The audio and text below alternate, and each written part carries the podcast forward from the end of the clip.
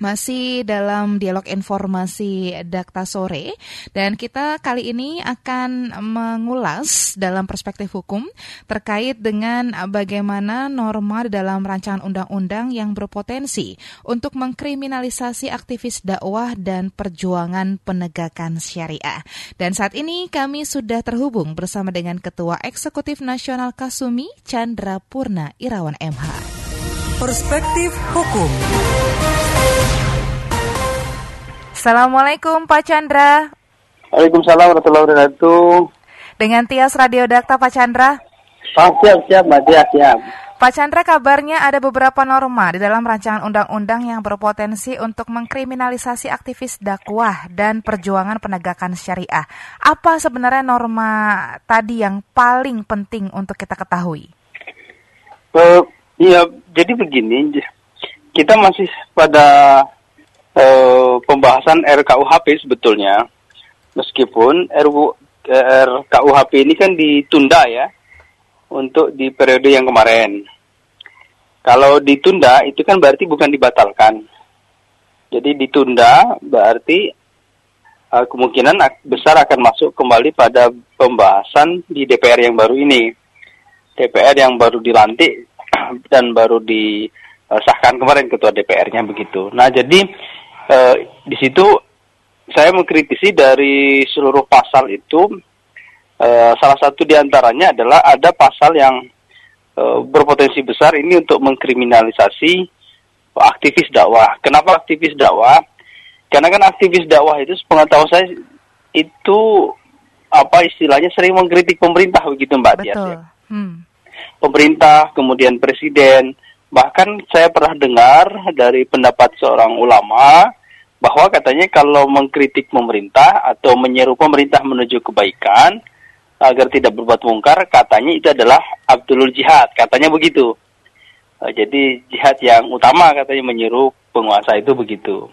Nah, hanya saja pada RUKUHP itu ada pasal yang di sini sangat uh, multi tafsir sekali. Jadi pasal karet lah begitu, Mbak. Betul. Mbak Tias, pasal karet itu. Nah, itu di mana? Yaitu di pasal tentang eh, mengkritik presiden. Jadi di situ ada pasal tentang mengkritik presiden, pasal 217. Kalimatnya begini. Kalimat normanya, setiap orang yang menyerang diri presiden atau wakil presiden yang tidak termasuk dalam ketentuan pidana lebih berat dipidana dengan pidana penjara paling lama lima tahun. Nah, coba perhatikan ada norma, ada ada frasa yang kalimatnya begini. Menyerang diri presiden. Nah, pertanyaannya menyerang diri itu apa? Apakah berupa fisik, apa berupa eh, kritik begitu ya? Kritik kemudian presiden merasa dirinya terserang begitu. Nah, di RKUHP itu itu tidak dijelaskan apa disebut menyerang diri. Kalau yang dimaksud menyerang diri presiden itu adalah berupa tindakan fisik, berarti itu masuk makar, Mbak, Mbak Tias. Ya. Nah, tetapi kalau itu dimasukkan ke dalam disebut makar, itu tidak tepat juga disebut makar karena pasal 217 ini tidak masuk ke dalam bab makar, tetapi masuk ke dalam bab tentang eh, pencemaran nama baik presiden. Nah, gitu Mbak Ulfi. Eh, Mbak Tias.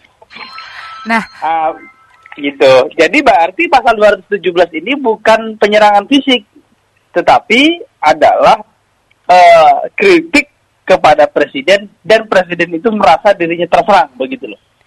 Pak Chandra, katanya Hmm. KUHP ini adalah warisan Belanda. Nah, maka dari itu direvisi untuk bisa melindungi kita. Soal bagaimana tadi eh, pasal karat ini sebenarnya awalnya bagaimana sih Pak Chandra punya eh, mungkin bocorannya begitu saat masih warisan Belanda? Jadi begini. Bunyinya seperti memang- apa? Memang KUHP yang KUHP yang yang sekarang sedang dipakai yang lama itu warisan Belanda. Itu sebetulnya bukan hanya KUHP Mbak Tias yang warisan Belanda itu. Di Indonesia ini peraturan perundang-undangan warisan Belanda cukup apa cukup cukup banyak begitu Mbak Tias. Nah, RKUH apa KUHP yang diterapkan ini memang warisan Belanda. Nah, pertanyaannya ada yang bilang justru dengan RKUHP yang bar RKUHP kita telah terlepas dari eh, apa warisan Belanda kan begitu Mbak Tias. Iya. Nah, betul satu sisi. Tapi bagaimana dengan produk peraturan yang lain? Misalkan KUHP Perdata, kita penang hukum acara pidana, KUHAP Perdata, KUHAP pidana dan seterus-terusnya kan begitu. Itu warisan Belanda juga kan seperti itu. Nah, termasuk beberapa uh, kitab dagang misalkan begitu. Itu juga warisan Belanda. Nah, gitu. Nah, uh, begitu Mbak Mbak Tias. Jadi bukan masalah kita lepas Belanda atau tidak, bukan begitu, tapi adalah bagaimana norma berada di dalam itu yang mengatur, begitu. Nah itu, uh, gimana Mbak Tias? Ya, Pak Chandra, sekarang kan kita melihat bahwa aktivis dakwah ini dianggap uh, punya peran yang sentral untuk bisa mengkritisi pemerintah. Bagaimana caranya kita untuk bisa mengawasi atau setidaknya ada kritik sosial yang memang penting untuk demokrasi? Ya jadi begini, yang namanya kritik itu uh, perhatikan begini, di dalam pasal 217 itu dia tidak menyebutkan dirinya uh, bahwa yang disebut menyerang diri itu apa yang dimaksud. Apakah menyerang diri itu adalah berupa istilahnya menjelek-jelekkan? Nah, yang disebut menjelek-jelekkan juga apa? Karena misalkan begini, kita mengkritik kebijakan uh, presiden. Nah, yang dikritik itu dua Mbak Ulfi ya satu kebijakan, kedua sikap. Menurut pandangan saya, mengkritik kebijakan dan sikap perbuatan itu boleh. Yang tidak boleh itu mengkritik fisik, Mbak Ulfi. Eh, Mbak Tias. Baik, nah, Pak Chandra gitu. tampaknya sering sama Mbak Ulfi ya, Pak ya. Iya. nah, gitu. Dilanjutkan, Pak. Jadi, uh, kalau mengkritik kebijakan dan mengkritik sikap perbuatan itu boleh kritik kebijakan itu perlu dan patut saya pikir itu yang pertama. Yang kedua sikap itu seperti apa sikap? Sikap itu begini Mbak uh, Mbak Tias, misalkan presiden bilang uh, uh, misalkan ada kejadian di Wamena misalkan begitu ya. Kemudian uh, presiden bilang atau presiden misalkan tidak menyampaikan ucapan bela sungkawa, malah misalkan malah misalkan akan hadir konser misalkan begitu Mbak Mbak Tias kan begitu. Nah itu sikap namanya Mbak Tias. Hmm. Nah sikap itu perlu dikritisi, gitu ya. Nah itu, nah itu sikap dan perbuatan. Atau misalkan ada pejabat pemerintah bilang, oh, asap di Riau itu tidak separah yang diberitakan. Nah misalkan begitu Mbak, Mbak Tias. Atau misalkan lagi ada pemerintah atau pejabat negara atau presiden mengatakan misalkan di Ambon sudahlah para pengungsi gempa itu kembali saja ke rumah membebani membebani pemerintah pusat misalkan begitu. Nah itu sikap Mbak, Mbak Tias. Nah sikap-sikap seperti itu kalau yang seperti itu wajib dikritisi. Hmm.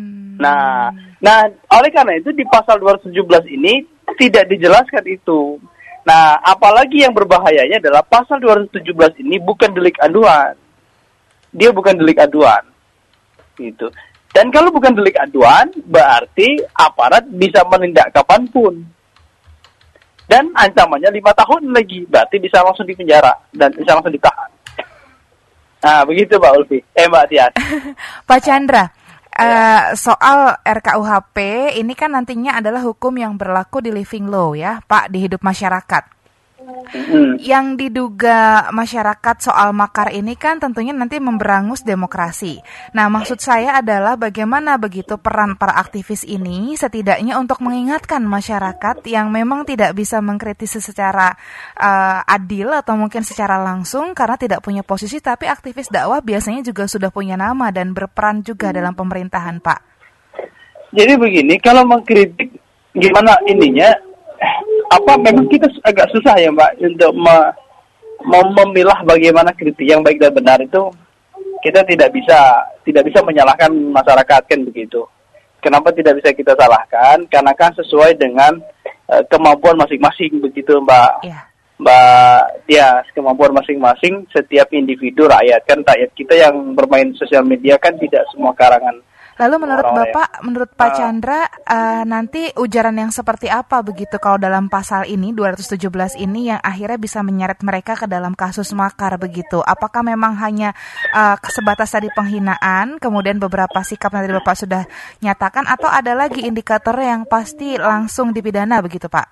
Nah, yang tadi itu 217 itu tentang tentang perbuatan tidak menyenangkan sebetulnya menyerang diri. Nah, yang makar itu pasal 193, Mbak Mbak Tias. 193 ya. 193 ayat 1, setiap orang melakukan makar dengan maksud menggulingkan pemerintah yang sah dipidana dengan pidana penjara paling lama 12 tahun. Nah, pertanyaannya begini. Menggulingkan pemerintah yang sah. Nah, ini kalimatnya perlu uh, dicermati ini normanya. Kalimat menggulingkan pemerintah yang sah apabila nih apabila ada orang yang kemudian melakukan unjuk rasa dengan tagline dengan temanya misalkan turunkan Oh, hanya dengan kata-kata turunkan saja walaupun tidak pakai Jokowi begitu juga bisa Pak kena. Ya, kalau turunkan siapa? Masa turunkan tukang bakso? Turunkan Jokowi atau turunkan rezim kan begitu. Oke. Okay. Nah, kan begitu. Misalkan ganti rezim atau turunkan presiden atau turunkan Jokowi misalkan begitu. Itu kalimat berupa poster saja itu sudah masuk kategori menggulingkan pemerintah yang sah. Hmm. Apalagi kalau unjuk rasa. Nah, kalau unjuk rasa itu sudah masuk ke dalam perbuatan perbuatan melakukan tindakan makar. Itu. Kenapa? Karena bisa dilihat niatnya sudah niatnya ingin menurunkan, begitu ya, gitu. Kemudian tindakannya apa? Tindakannya dengan aksi. Contoh sebagai contoh, kalau tidak salah beberapa tahun yang lalu Sri Bintang Pemungkas itu kena ini pasal makar. Iya. Nah, kalau tidak salah itu dia pernah menyampaikan orasi, ya gitu, dengan kalimat yang pada pokoknya kurang lebih seperti yang tadi saya sampaikan, turunkan Jokowi, misalkan turunkan presiden. Nah, itu masuk kategori disebut pidana makar. Begitu, nah Mbak, Mbak apa, Mbak Tias. Nah, inilah yang kemudian oh apa sangat uh, multi tafsir yang kalimat menggulingkan pemerintah sah. Nah, kalau kita kembali kata makar, makar itu kan kembali ke Belanda, bahasa asal aslinya bahasa Belanda. Kalau makar itu bahasa Arab, Mbak Mbak Tias. Makar itu bahasa Arab. Ya, bahkan ada kalimat di Al-Qur'an itu makaru makarullah misalkan itu. Mm -mm. Begitu. Nah itu kan dari bahasa Arab Mbak Mbak Dias Makar itu. Tapi kalau dalam bahasa Belanda disebutnya anslag. Anslag itu artinya tindakan fisik. Nah oleh karena itu saya berharap bahwa di dalam RKUHP mendefinisikan makar itu haruslah berdasarkan bahasa Belanda. Karena istilah itulah yang berawal dari bahasa Belanda, yaitu yang disebut dengan anslag, yaitu kategori tindakan serangan fisik. Nah inilah uh, pasal yang kemudian cukup berbahaya apabila kemudian KUHP ini disahkan. Begitu Mbak uh, Mbak Tia. Pasal yang secara substansi tadi bermasalah kan bisa membuka kebebasan, tidak hanya aktivis dakwah dalam hal ini Pak Chandra. Nah, iya. uh, kalau ruang pribadi sendiri seperti perzinahan, kemudian juga bagaimana soal penambahan pidana penjara dan juga uh, hal ini untuk mempermudah para koruptor ini juga bisa bebas, Pak. Nah, ini kan berarti masih ada yang terus dilihat lebih bagus mana uh, aktivis ini mengkritiki mengkritisi atau diam tetapi setidaknya bisa terus membungkam pemerintah dengan uh, mungkin melaporkan tindak pidana korupsi seperti itu. Maksudnya jangan sampai mereka melakukan kritik lalu berujung pidana. Uh, pertama begini. Uh, kalau kritik itu kan bagaimana ya sebutnya kan kritik itu harus karena salah satu untuk menjaga keseimbangan pemerintahan harus ada kritik. Dan Kalau presiden kritik, menerima itu. Uh, harus Paham presiden itu. menerima. Presiden seharusnya tidak boleh baper presiden itu. Contoh kasus misalkan SBY lah misalkan begitu ya. SBY kan dulu kritiknya begitu dahsyat tuh sampai ada kerbau ditulisin nama SBY misalkan begitu ya. Itu pada zaman SBY siapa pun boleh mengkritik begitu, mengkritik kebijakan dan mengkritik sikap begitu ya. Nah itu. Nah kalau kemudian masalah mengkritik presiden itu adalah uh, masuk ke dalam kecuali deliknya delik aduan, delik aduan itu hanya presiden saja yang boleh melapor atau kuasa hukum presiden. Hmm. Nah itu, nah, itu itu boleh seperti itu. Tapi kalau dia tidak delik aduan, nah ini yang repot seperti pasal 217 tadi. Ini bukan delik aduan. Itu kalau bukan delik aduan, yang sekarang aja kan masih berlaku KUHP lama. Hmm ya KUHP yang lama. Siapa sekarang juga banyak kasus-kasus yang mengkritik presiden ditangkap, digunakan undang-undang ITE nantinya. Itu. Jadi masih nah. harus diperbaiki dan untuk uh, proporsi kritik tadi Pak, bukankah memang presiden itu tidak boleh dihina dan diserang karena simbol negara begitu? Logikanya bukan sesederhana itu? Iya, kalau logika sederhananya begitu, betul tidak boleh diserang. Eh tidak boleh di apa istilahnya dijelek-jelekkan lah ya begitu. Dijelek-jelekkan secara fisik, Mbak Ulfi, Mbak Tias. Hmm. Secara fisik itu siapa pun juga tidak terima. Misalkan begini, Chandra ganteng padahal jelek. Kan itu terima nggak terima itu. Masa orang jelek dibilang ganteng, kan fitnah itu namanya. Nah, itu hmm. misalkan Mbak Tia, apa ya Mbak Tia kan begitu. Tapi kan pertanyaannya begini, kalau kritik itu berupa kebijakan dan sikap harus saya pikir. Gitu. Kan Berarti Kalau, DPR uh, harus segera rapat ya Pak ya untuk revisi lagi untuk memanggil semua fraksi untuk duduk bersama begitu ya Pak ya? Uh, Dengan Menkumham betul? Bukan, bukan, bukan semua anggota DPR. Harusnya DPR itu mengundanglah semua elemen gitu. Semua masukan-masukan itu di, dikaji lagi kan begitu. Itu bukan semua DPR tapi itu semua DPR untuk rapat membahas. Itu paling ya itu. Harusnya undanglah para praktisi-praktisi atau akademisi yang kemudian uh, seimbang begitu. Baik yang kontra dengan yang pro itu didudukkan bersama kita kaji per pasal begitu. Pasal mana yang berbahaya untuk kita semua pasal mana yang tidak berbahaya. Begitu Mbak Matia baik Pak Chandra terima kasih untuk waktunya dengan Dakta sore hari ini Pak baik sama-sama Mbak Tias Wassalamualaikum warahmatullahi wabarakatuh. Waalaikumsalam warahmatullahi wabarakatuh. Perspektif Hukum. Demikian rekan dakta perbincangan kami bersama dengan Ketua Eksekutif Nasional Kasumi Chandra Purna Irawan MH dalam Perspektif Hukum.